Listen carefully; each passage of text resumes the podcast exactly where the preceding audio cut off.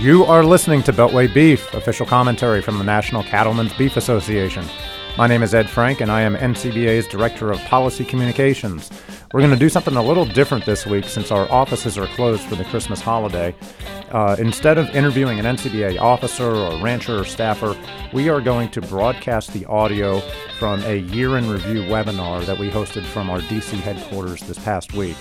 It includes policy updates from NCBA's President Craig Uden, as well as NCBA's Colin Woodall, Allison Cook, Kent Bacus, Danielle Beck, Scott Yager, and Ethan Lane. 2017 has been a very busy and eventful year for NCBA and the cattle industry, and we want to thank you for everything you've done to make it a good one.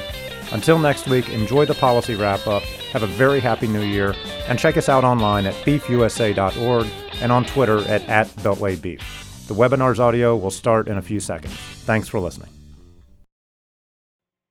Well, we'll start the update with our chief lobbyist, Senior Vice President of Government Affairs, Colin Woodall. Colin? Thank you, Craig, and thanks to everybody for joining us tonight. We're coming to you live from the D.C. office of the National Cattlemen's Beef Association, just three blocks from the White House. It has been an interesting 2017 for us under the Trump administration and with Congress. A year that has provided a lot of great opportunities for us, a significant number of wins, but at the same time, still many challenges that we've had to think through and will continue to think through. So, this is also a great opportunity for you to get to know more of the DC staff a little bit better. As we go through our team tonight, they'll be able to highlight the issues that they have been working on and help you better understand the priorities of NCBA, not only throughout 2017, but where we will be picking up our efforts moving into 2018. 2018 is an extremely important year for our country because we will be going towards the midterm elections in November of next year, and that will result in possibly a new Congress. And depending upon what the results of that election are, will determine just how effective the president is in the next two years of his administration. So that's also something that we're keeping a very close eye on because when you look at our timeline for 2018 and our ability to move things forward, we're not going to have as much time as we did this past year. The reason why is because of these elections. These members and incumbents and also challengers are going to be looking at every opportunity they can to get back home, talk to constituents in their hope of getting reelected in the fall. So to begin our effort, we're going to start tonight with our Executive Director of Government Affairs, Allison Cook, to talk a little bit about efforts of the Department of Transportation and also with the Farm Bill. Allison. Hi, everyone. Thanks for joining us this evening. I'm going to start off by uh, discussing an important transportation item that we've been working on for a while. Um, more than a year ago, it was brought to our attention that there were some issues and some concerns with the uh, electronic logging devices. They actually go into effect today for everyone except for ag and livestock haulers. Um, as those of you who are looking at the webinar can see, uh, NCBA was very instrumental in achieving a 90-day waiver um, from the, the implementation day of these devices. We continue to have our conversations over at DOT and stressing the, uh, the difference uh, in hauling live animals versus um, other ag commodities and, and boxes and, and whatnot that's hauled around the country. So um, continuing those conversations with DOT, we also achieved appropriations language uh, in the House, a one-year delay on ELDs for livestock haulers. Um, the Senate had some report language, um, but we also had a letter that we got a lot of support on from the House and the Senate moving forward with that language uh, in hopes of having an omnibus package down the road. So we're continuing to use that as, as one of our tools we also have a petition to DOT for a longer term waiver. Um, they could give us as much as uh, five years away from the ELDs, which would give us more time to focus on our larger goal, which is fixing hours of service for livestock haulers. Um, so DOT has told us they've given us this waiver so that they can continue taking a look at the comments that uh, were submitted on our waiver. So as I stated, we're going to continue to look at hours of service. We have members of Congress that have already said they're interested in uh, standalone legislation. So we're going to continue down that path. Hopefully we can get a longer term waiver from DOT that we're still working on so that we have more time to work with Congress on the hours of service fixes. Um, again, I think that we have made, uh, NCBA has made a huge dent in having a conversation with DOT. We have had many haulers. Some of you on the phone have had your members um, here to DC to meet with FMCSA, which stands for the Federal, Motor Carrier Safety Administration. Uh, Secretary Chao has certainly heard from from our haulers, and uh, we'll continue to have those conversations at DOT. We will be back in there in a couple of weeks, and we'll continue to push the message that um, the importance of the animal welfare of moving our animals is uh, is very important, and getting them where they need to go safely. So the next item I'm going to talk about is the Farm Bill. The 2018 Farm Bill is is, is moving, if you will. The uh, the House House Ag Committee has penned to paper. Um, the exact timeline is still a little bit unknown, but we've been working this issue for more than a year now. Um, we have a couple of requests that we've made to the House Ag Committee. We continue to have those conversations and stressing the importance. Um, our very first priority is a fully funded foot and mouth disease vaccine bank. Um, we are asking for 150 million a year for the life of the Farm Bill, which is five years. We continue to stress that the need for this bank, uh, the need for the um, the amount of doses that we're requesting, um, that's what the 150 covers. It would be a bank overseas. Um, we would have the ability for surge capacity in the case of an outbreak, and we would also have plenty of antigen on hand to take care of um, of the needs of the amount of animals that we move in this country and that and that we're producing. Um, again, there is there is a lot of support for the bank itself. We are looking for ways to fund this bank, and we're working with House and Senate Ag uh, to move this forward. There is support, uh, bipartisan support um, on both sides of the aisle and uh, on from the House and Senate, and for members that aren't on House and Senate Ag, which is is nice to see. We're also focused on the conservation title, um, making sure that EQIP is robust and a lot of a lot of you all and a lot of our producers have, have asked for a, a little bit of streamlining and to make sure that we get our NRCS agents out of the office doing paperwork and out in the field um, helping and seeing more of what's going on out um, out on the ranch. And so that's something that we have continued to have conversations with um, with ag committee staff on. And then the, the last item that we're going to be focused on in the Farm Bill is just maintaining research funding.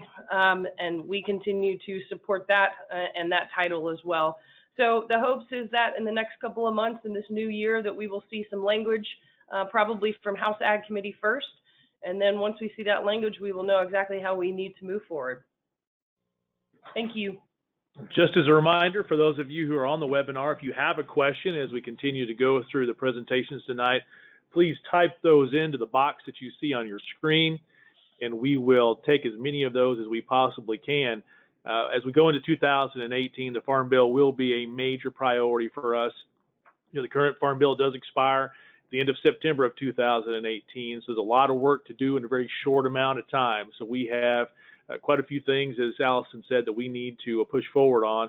And, and one of those also is continuing to push back against any effort to bring back a lot of tired old issues such as country of origin labeling and the GIPSA rule. Killing the GIPSA rule this year was one of our large victories or big victories. We're very thankful to the new Secretary of Agriculture for making the decision to keep government out of our ability to market cattle. So we will uh, continue to make sure that we do that as we go into this next farm bill.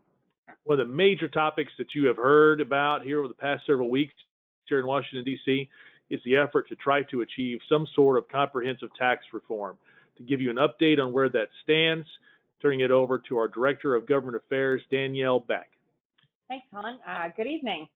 The Republicans in Congress have been talking about tax reform for probably about two decades now, uh, but an aligning of the stars that resulted in Republicans having control of both the House, Senate, and the White House uh, has really kicked up the momentum when it comes to tax reform over the last year now uh, for the last three months, we've really started to put pen to paper and see a lot of momentum with tax reform, seeing legislation move. Uh, and this process uh, is really culminating in two votes tomorrow. The House will be voting uh, tomorrow morning on the conference final conference bill for tax reform. Uh, once the House passes that bill, which we do believe will happen, uh, that will kick off 10 hours of debate in Senate uh, in the Senate. The Senate will then vote on that bill. We believe that the Senate has the votes to pass that. Uh, and then final comprehensive tax reform will be sent to the president's desk for signature uh, enacting tax, tax cuts uh, just in time for Christmas. Um, you know, at the end of the day, I hate to say it, but this bill is sort of a mixed bag for agriculture. Um, it is the product of trying to shove $2 trillion worth of tax cuts into a $1.5 trillion bill. Uh, and that was necessary because Republicans uh, wanted to bypass the 60 votes necessary in order to avoid a filibuster in the Senate. And so they moved this process through reconciliation, uh, meaning that they could not add to the federal deficit. Um, so there, there are some good things in the bill. There are some bad things in the bill, and um, we'll talk about that. Uh, the Tax Cuts and Jobs Act of 2017, uh, it expands the death tax exemption limit. So uh, upon enactment, those limits will be doubled.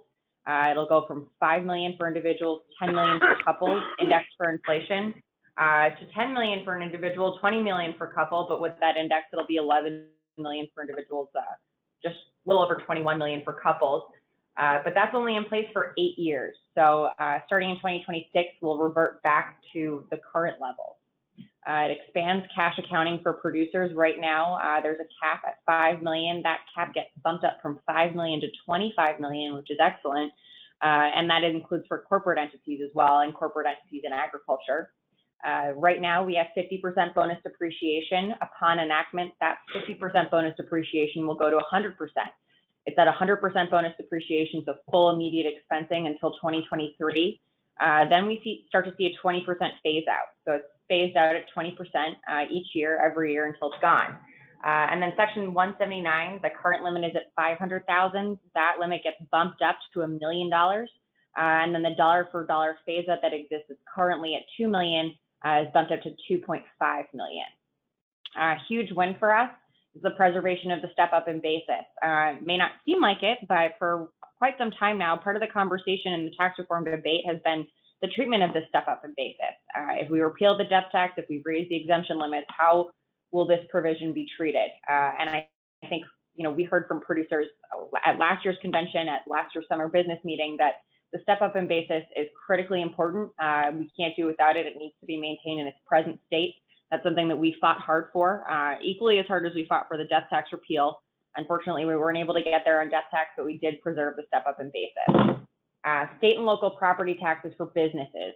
Um, there is a lot of conversation about SALT deductions. Uh, right now, uh, or in the bill that will be enacted into law, uh, state and local taxes will be allowed as a deduction only when paid or accrued in carrying on a trade or business. So anything on your Schedule C, your Schedule E, or your Schedule F. Uh, for anyone else paying and trying to deduct those taxes on the individual side, it'll be capped at $10,000. But a lot of our producers deduct uh, state taxes through their business side. It usually goes through a Schedule F. Most farmers, I think, are are uh, pass-through entities, so they're utilizing that form of the tax code.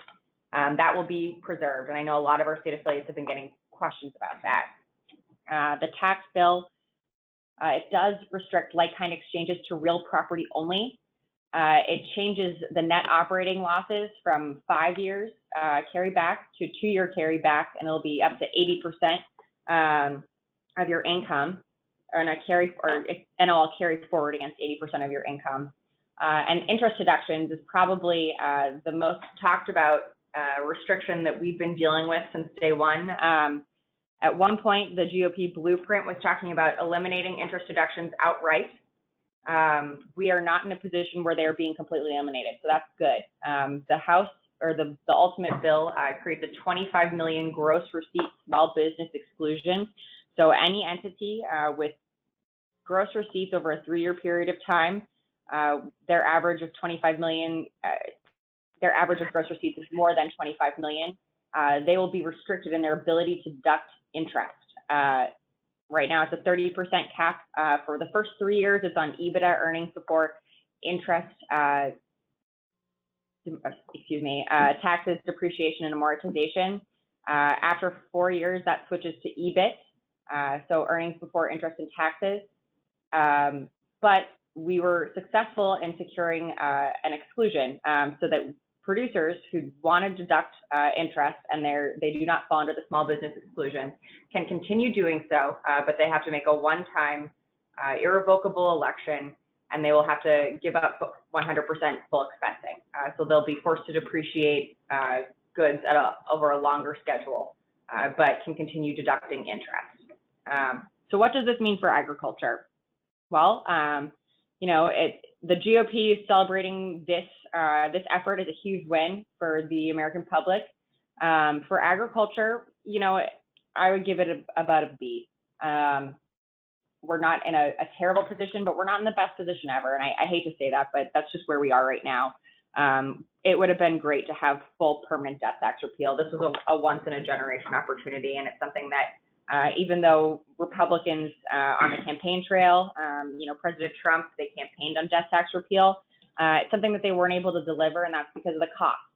Um, you know, they took all of Title I and they sunset it. So in eight years, all of the tax cuts for the middle class, for individuals, all of that is going away. It's not just the death tax that sunsets, and that's important to keep in mind. Um, you know, it's it's not just agriculture that's getting screwed here, candidly. Um, it is everyone on the individual side, and that was done because they were trying to make the corporate rate permanent. So we'll have a 21% corporate rate. They lower the rates for individuals. They double the standard deduction for both individuals and couples. But for individuals, it goes away in eight years. Um, you know, the good news is that uh, Congress does not have to worry about paying for extenders. Uh, they only have to worry about paying for something through reconciliation. So uh, we have much more action to come. We'll probably see future extenders um, this bill was kind of, I don't want to say it was thrown together, um, but the final legislative package, uh, it will require a number of different technical changes. Um, so we will see legislation probably in the short term, next, you know, three to six months, fixing various issues. And then we'll, we can expect to see legislation, you know, three to five to eight years down the road. Thank you, Danielle. Now we need to turn our focus to trade. Trade continues to be both a challenge and an opportunity for us with the Trump administration. So, to give us a recap and an overview, Kent Bacus, who is our Director of International Trade. Kent. Thanks, Colin. As Colin mentioned, this has been a uh, interesting year in the trade world. Uh, you know, last year at this time we were pretty disappointed because we were hoping to see TPP implemented but given the uh, toxic nature of, of, trade on the campaign trail by both Republicans and Democrats, it really uh, put a bitter taste in Congress's mouth, and they decided uh, not to take action. And so, when President Trump uh, was sworn in, one of his first uh, one of his first action items was to withdraw the United States from TPP. As you recall, under TPP, we would have seen that tariff rate on U.S. beef in Japan go from 38.5% to 9%, which is the greatest access ever negotiated. Uh, so unfortunately, we traded in uh, all of uh, the benefits we would have had under TPP for the promise of even better deals under bilateral agreements. Uh, unfortunately, we're here a year later. We have not seen a bilateral agreement with the Japanese. We haven't seen any formal negotiations begin. We've seen some uh, economic dialogue, but not a whole lot of advancement. So we're we're kind of frustrated uh, at that point. Uh, but with that said, uh, you know, Japan's still a top priority for us. Uh, the uh, the Japanese are still trying to pursue the Trans-Pacific Partnership, and they've essentially tried to move forward with the other TPP countries. And so uh, we could see that development here pretty soon. that's a top priority for them. but even without uh, the TPP 11 moving forward. Uh, Japan's already formed a trade agreement with the European Union, and, and, they're essentially giving them the same terms of trade that we would have received under TPP. So it's been a, it's been a tough time for us there. Um, but one area that the president has has really helped us has been uh, delivering on China. Um, as you remember, uh, last spring President Trump hosted President Xi from China at Mar-a-Lago, and this was a summit to discuss a lot of economic issues, security issues. Uh, so prior to their uh, their meeting together, we actually uh, asked the White House to make sure they serve steak to the Chinese president, let them see what they're missing, and President Trump delivered on that. But not only did he serve uh, President Xi a steak, uh, we were also fortunate to see that restoring U.S. beef access into China was the number one item coming out of the 100 day action plan. As a result, uh, U.S. negotiators worked really hard, and uh, within those 90 days following the Mar-a-Lago summit, well, we were able to see a, a China protocol developed and established. We were able to see the first shipments of U.S. beef uh, going to China. We'll talk about that in just a second. And then the the big issue that we've focused most of our attention on has been NAFTA. Uh, President Trump campaigned heavily against NAFTA, and not only did he opposed NAFTA, but every other person running for office seemed to oppose NAFTA. So, so we've been really focused on trying to see some changes there. Uh, the administration's already started those that process. We've already seen several rounds of negotiations, and uh, they've committed uh, to meet with the Canadians and the Mexicans at least every three to four weeks and attempt to try to uh, to finish those negotiations by the end of the year. Unfortunately, they fell short there. So now I think the goal is to try to finish these negotiations by March. But our message has been pretty simple. We're trying to just make sure that the the, the high standards and the great access we already enjoy under NAFTA is not going to be jeopardized. So our message is pretty simple: is just leave us alone. Uh, so looking looking uh, specifically at some of the benefits uh, of the Chinese uh, protocol, keep in mind we are going to be restricted to what we can send there. China has laws prohibiting access on the use or prohibiting the use of certain technologies, especially hormones and beta agonists. Uh, so right off the bat, that's a pretty uh, yeah, that's a that's a lot of uh, cattle that were not going to be eligible for this, um, and so only a very small number will be eligible in the first few years. Uh, but not only is our supply limited, we've been out of that market for about 13 years. So now we're going to have to rebuild that supply chain, identify those consumers, and and really try to market the beef uh, that we produce uh, to a consumer that's really never seen it. Keep in mind, most of the beef that they're consuming is going to be grass finished, and so we're we're introducing a grain finished flavor profile that's new to them, but it's also very expensive, and so that's one of the other hindrances into that market. When you look overall, China is a country of 1.4 billion people, the fifth of the world's population, with a middle class larger than the entire U.S. population. And we've also seen significant growth in beef imports over the last few years. In 2011, China imported 27,000 metric tons of beef total. And then just five years later, that number jumped over 600,000 metric tons. China is now one of the largest importers of beef in the world, and we want to be part of that market. So uh, while China is going to be one of the big focuses that, uh, one of the big things we focus on, uh, we're still trying to protect what we have, and that's really what our focus is on NAFTA. Uh, you know, we've already seen a couple of rounds of, of the negotiations. Fortunately, our message about you know leave us alone, do no harm has has resonated. Uh, agriculture in general has also taken that message, so we've been able to uh, to really stay out of the crossfire on a lot of things. But we are concerned that the longer these these negotiations drag out, um, you know, the harder uh, it's going to be to conclude. Keep in mind, one reason why we want to see these negotiations conclude by March is that Mexico has a presidential election that will start in uh, in July, and uh, we do not want to get caught up in the mid- middle of those politics. And then we'll have uh, congressional midterms next fall here back home. So if we're not able to move this forward, move it quickly, uh, this could get funded further down the line. And that's unfortunate because that would distract us from being able to accomplish a lot of things with, with Japan. So uh, overall, this has been a, a, very busy year on the trade front. We've seen some positive wins with China. We've also seen some big setbacks by walking away from TPP and possibly jeopardizing NAFTA and our beef in Korea. Uh, but I think this next year will be more of a reflection of trying to make some of the advancements improvements on NAFTA and other areas and trying to move forward with that. But what we'll really need your help on is to keep that pressure on the administration and on Congress so we can get back to what we what we really need, and that's better access into Japan. Colin? Thank you, Kent. One of the bright spots in our relationship with the Trump administration has been our improved relationship with the Environmental Protection Agency.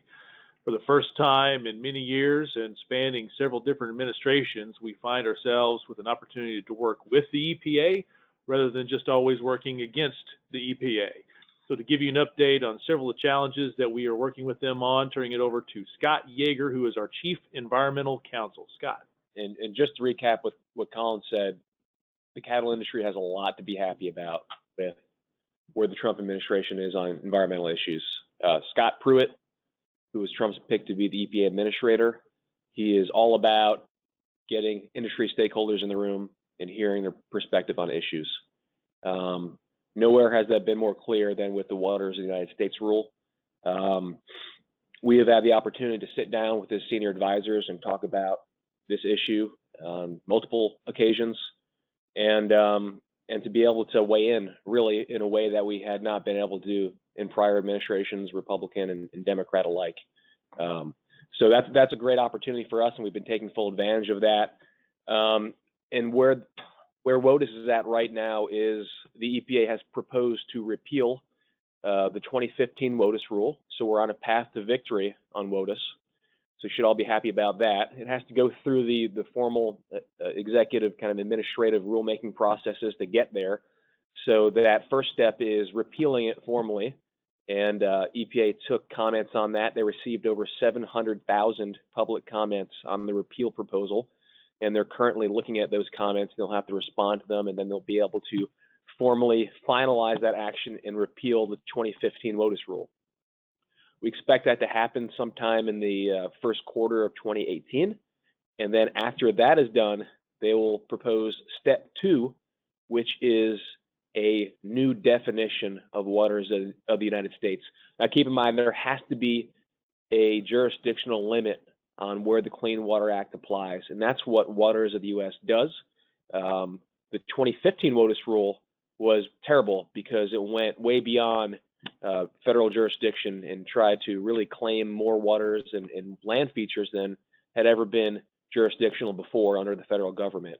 So we have an opportunity now with Scott Pruitt's EPA to redefine those terms and to really put proper limitations on the Clean Water Act and, and the federal government's reach on that uh, issue.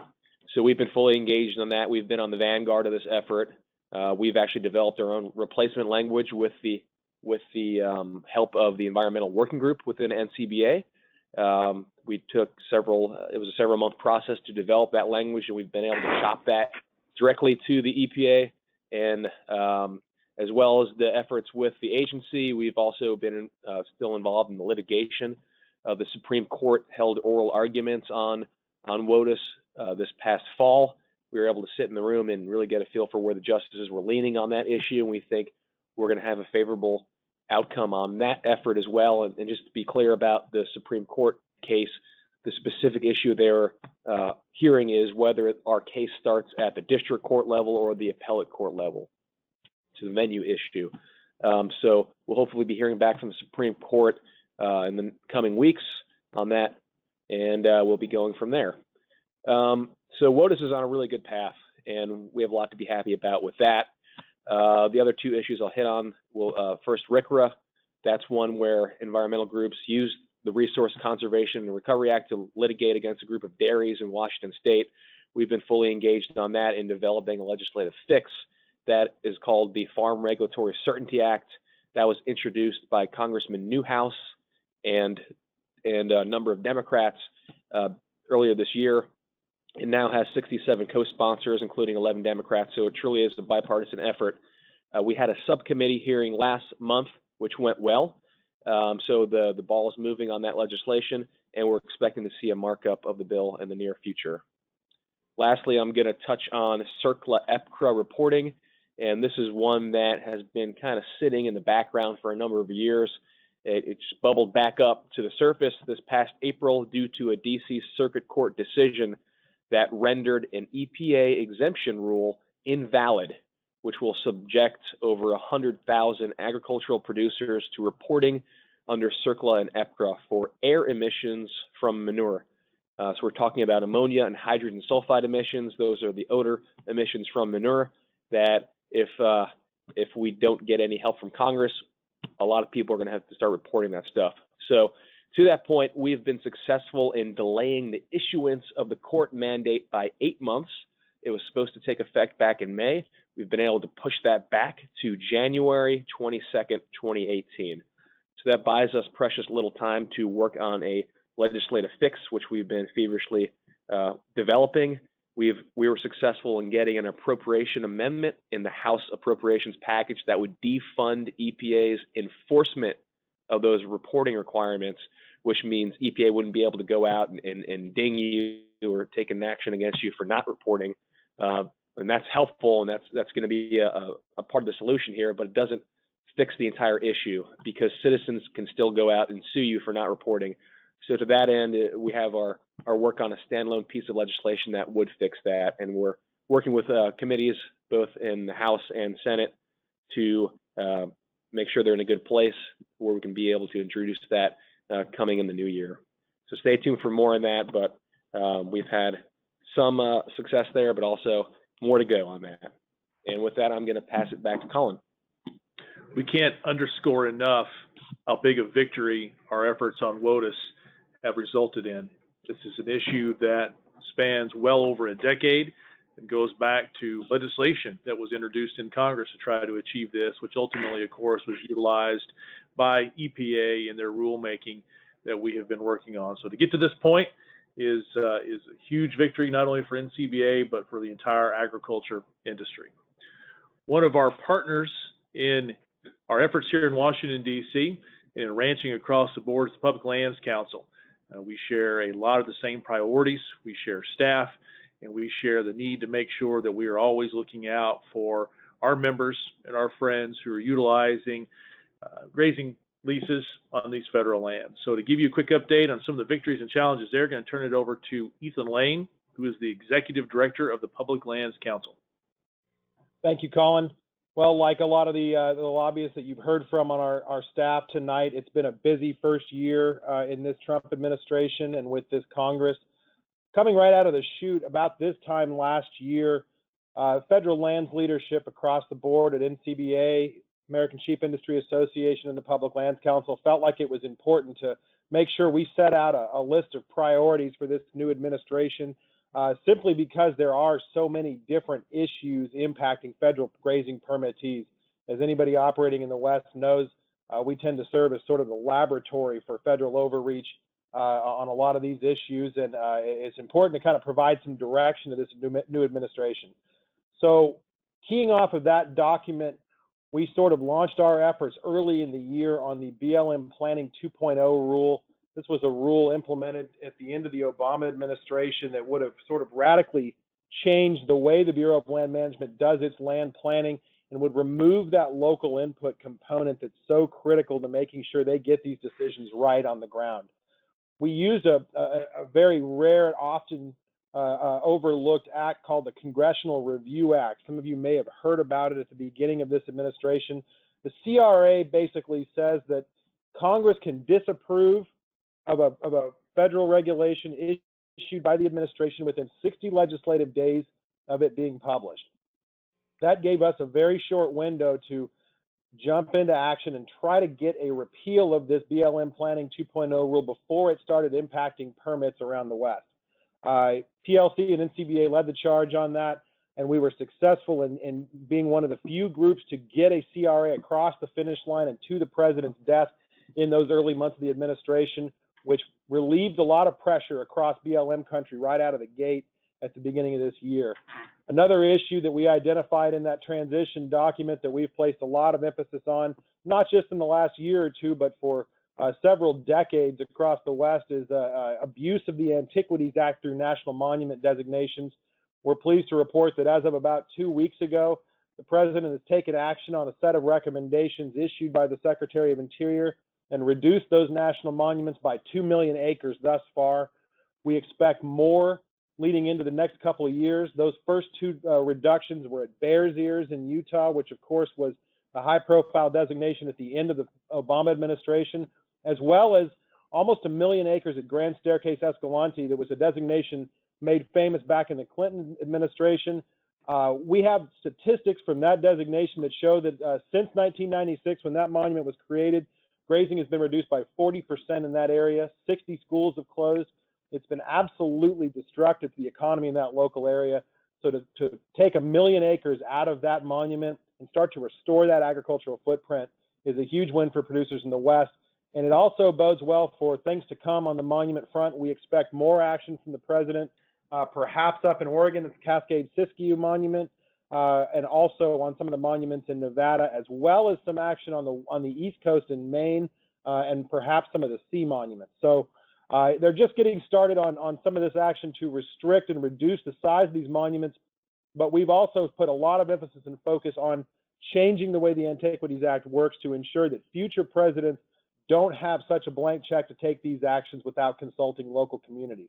And you're going to hear me say that a lot because that's been the focus of a lot of the uh, the action that we've taken in the last year is, is trying to get the administration back towards paying attention to local communities and local input into these federal regulations, which is exactly what we're seeing across the board uh, uh, from from the Department of Interior and the U.S. Forest Service on these issues.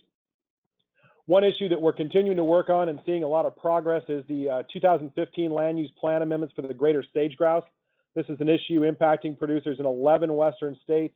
Obviously, for anybody in sage grouse country, this issue has almost dominated your day to day for for the better part of the last decade or more.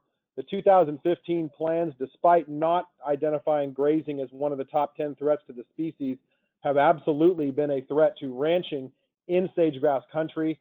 Uh, this is an issue that we've hammered hard uh, from day one. And in this new administration, we saw a secretarial order over the summer uh, asking the Department of Interior to undertake a review of the impacts of these plans.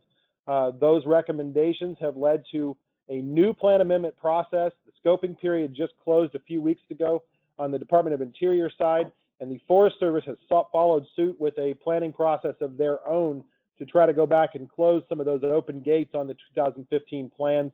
The Forest Service in the last 10 days or so has actually gone a step further and said that they will stop implementation on 800 pre-written permit modifications that would have dramatically uh, curtailed grazing in areas where we really need that grazing out on the ground to reduce fuel loads and prevent that sage grouse habitat from burning up during fire season. So we're very pleased with the action the uh, Department of Interior and USDA are taking on this front, but it's going to take a continued effort to make sure that over the next year to year and a half, that planning process moves forward in a direction that continues to be beneficial for producers.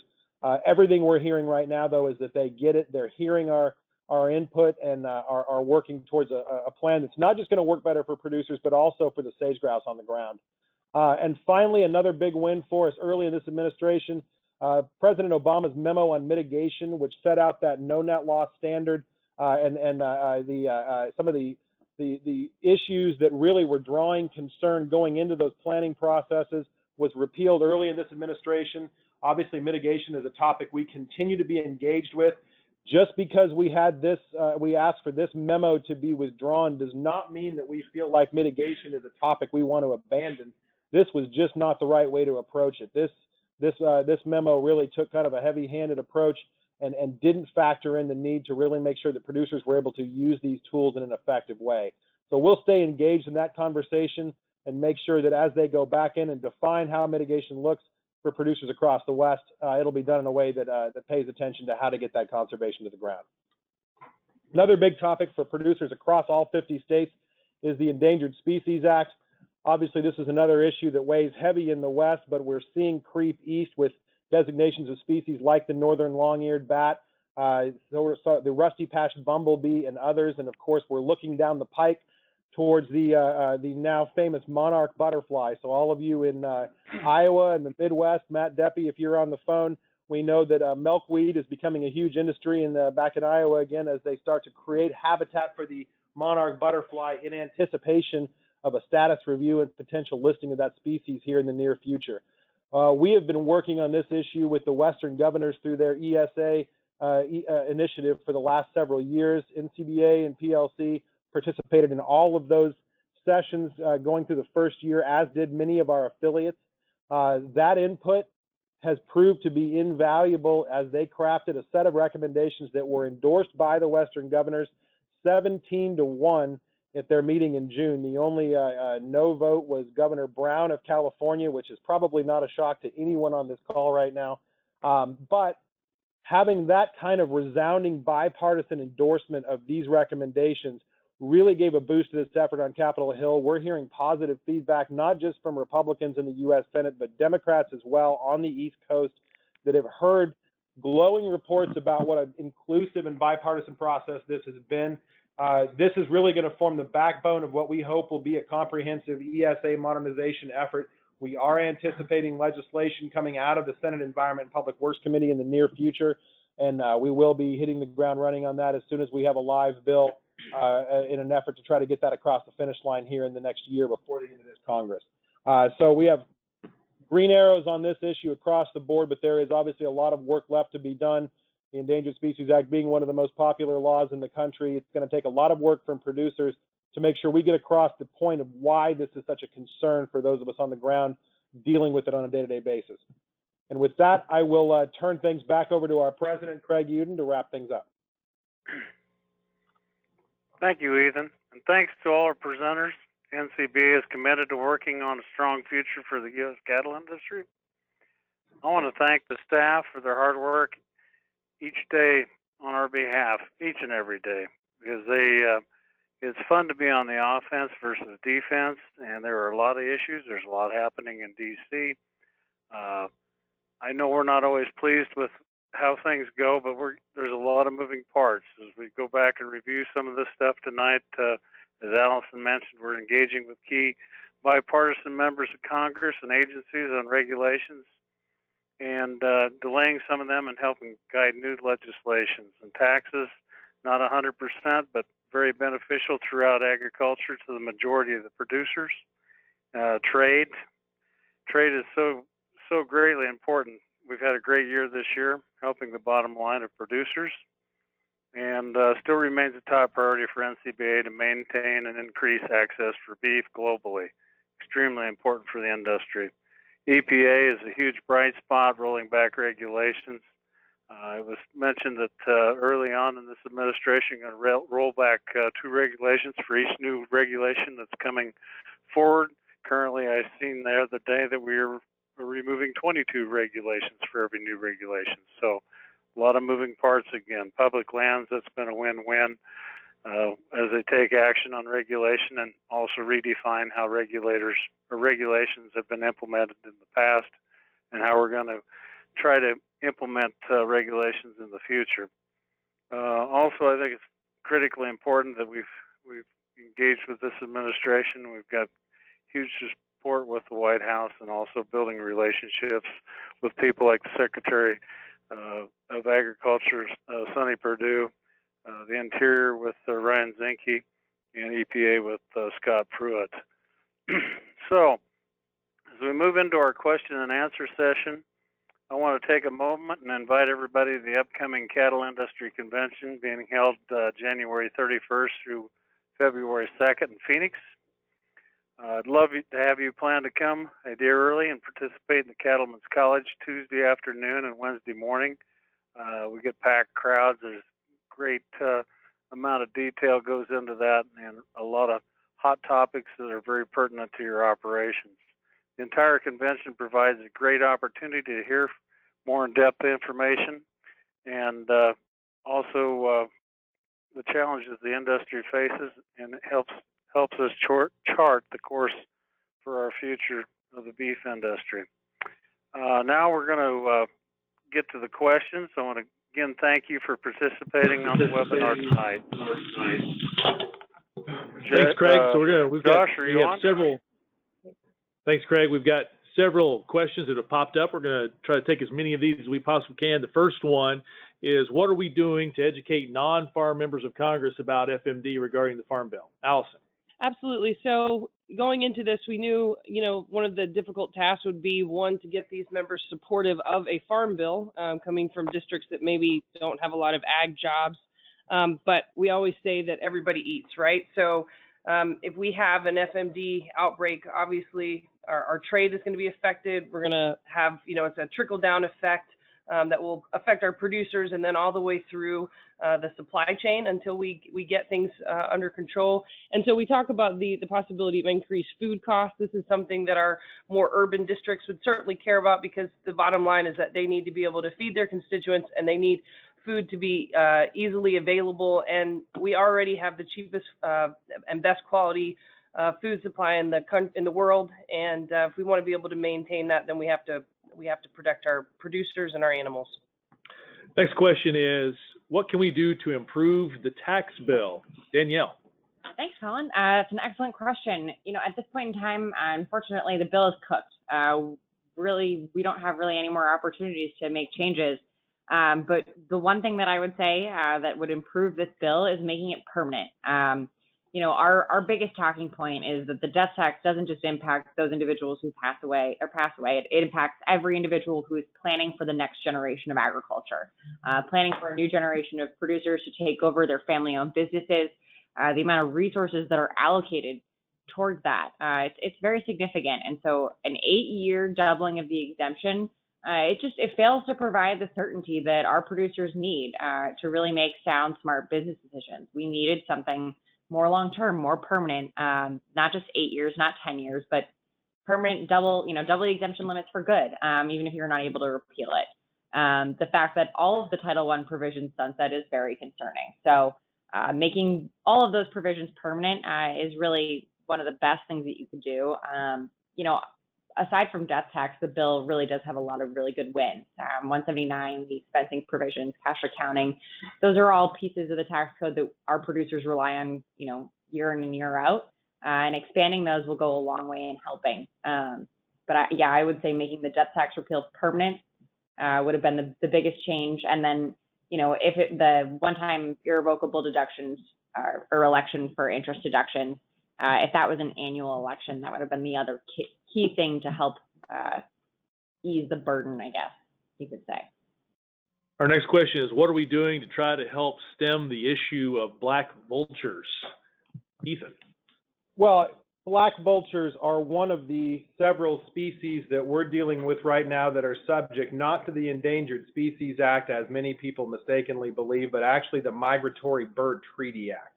And the problem with the Migratory Bird Treaty Act is that it has, in many cases, been far too successful. We're seeing populations of black vultures expand into territory that we've never seen them in before, and the traditional take permits are just not sufficient for producers to get those populations under control in their backyards. And for anyone who's dealing with black vultures on the ground, I know Scott and I have seen the pictures from uh, from the damage that they can do uh, and it is not something you would wish on anybody.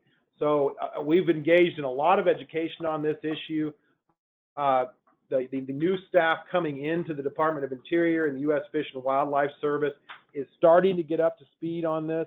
Um, but what we are asking for is, is, a depredation order to allow a, a much broader amount of take uh, uh, to reduce this population down to a point where it's a healthy population for the species, but it's also not getting to a point where it's having the dramatic impact it currently is on cattle producers throughout that expanding uh, black vulture range. We're also seeing this incidentally with ravens in the west and several other species. So uh, the, uh, the, the effects of the Migratory Bird Treaty Act being a little too successful in some of these areas is something that we have an ongoing dialogue with U.S. Uh, Fish and Wildlife Service about.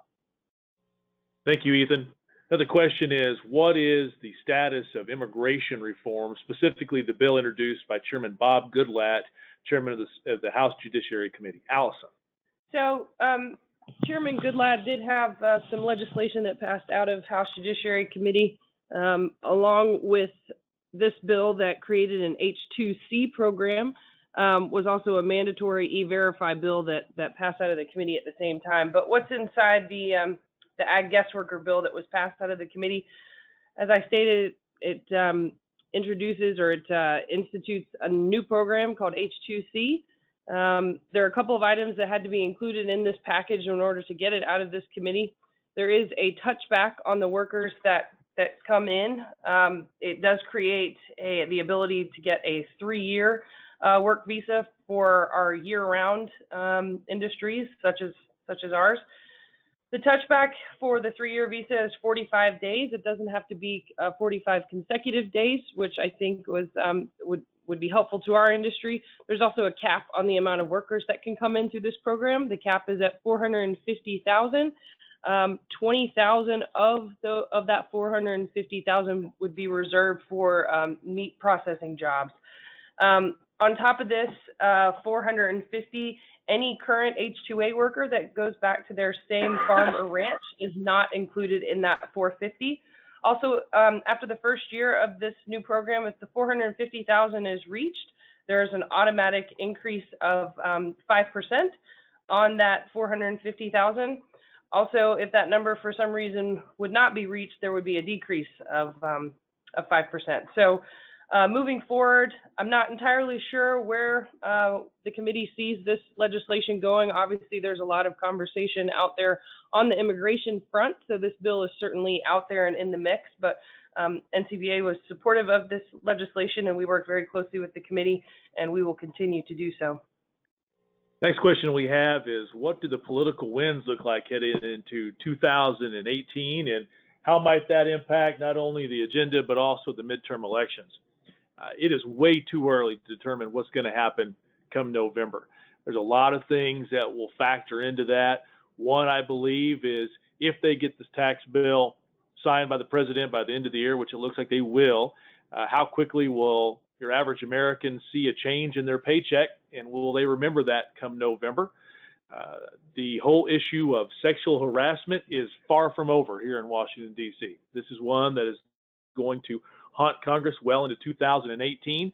And I can expect many more members of Congress being either accused or stepping down because of this. So I do believe that this probably will be one of the single biggest issues that has an impact on this midterm election. Neither party right now should be confident. Uh, I think that is something that uh, I feel strongly about. They both are going to have to work hard. The Republicans, if they want to keep the House and the Senate, and the Democrats if they truly think they have a chance to regain one or both houses of Congress. Uh, when you look at the numbers, the opportunities are there for any of these scenarios to play out. It's one thing we're going to have to watch very closely because, as I said earlier, depending upon who controls Congress after the midterm election, will have a significant impact on our ability and the president's ability to run legislation that would be cattle friendly. Now, that does not take away the president's opportunity to continue his rollback of the regulatory burden that we see, but it could definitely slow down a lot of the legislative efforts that we have seen and talked about here tonight. So uh, stay tuned on this one. Uh, when you look at the number of Republicans in particular who are being challenged by people to the right of them or claiming to be the right of them, uh, that is also something that we will start seeing here early in 2018 throughout the primary season but it is something that uh, we are engaged in. It was one of the reasons why we have a political action committee. NCBA PAC is a tremendous tool for us here in Washington, D.C. It allows us to take money that you help donate in dollar for dollar, everything that you send us, nothing is skimmed off the top to pay for expenses or salaries or operating costs. Every dollar we get from you, we turn around and give to a member of Congress, an incumbent, or even challengers who are cattle friendly, to do everything we can to try to influence these elections in a way that allows us to have as many friends on Capitol Hill as possible. And those are friends on both sides of the aisle. Any organization that feels that they can be successful in Washington, D.C., dealing with one party and not the other, is going to have a lot of disappointment in their future.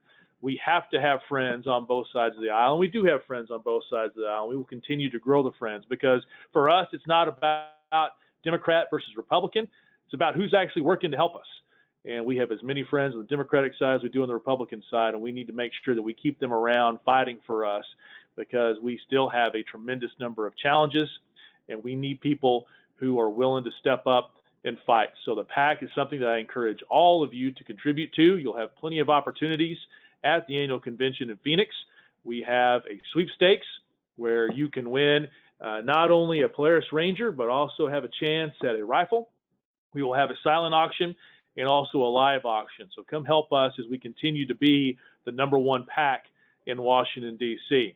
And we also encourage all of you who are not NCBA members to join up. uh, we can see your name on the list right now. So we know if you are or you aren't. And there's several of you on here right now that aren't NCBA members. So pay your dues. Come join us. I think as you have seen, we have a strong team here in Washington, D.C. We're getting a lot done. We have a lot more yet to get done. It's your membership that continues to give us the strength because our power in Washington, D.C. is based on the fact that you, as producers, as members of this association, put together the policy, vote on the policy, which ultimately directs our everyday action here in Washington, D.C. We are truly a grassroots organization, and that's only uh, because of your, your engagement and your willingness to step up and be a part of the National Cattlemen's Beef Association. So for those of you who are members, thank you for your support. Again, those of you who are joining us tonight that aren't, uh, you probably need to go to the website, sign up, or uh, talk to your neighbor who might be an NCBA member and figure out how you can join us because we are doing everything we can to keep the government out of your business. Plain and simple. And there is strength in numbers. That's all the questions that we've had tonight.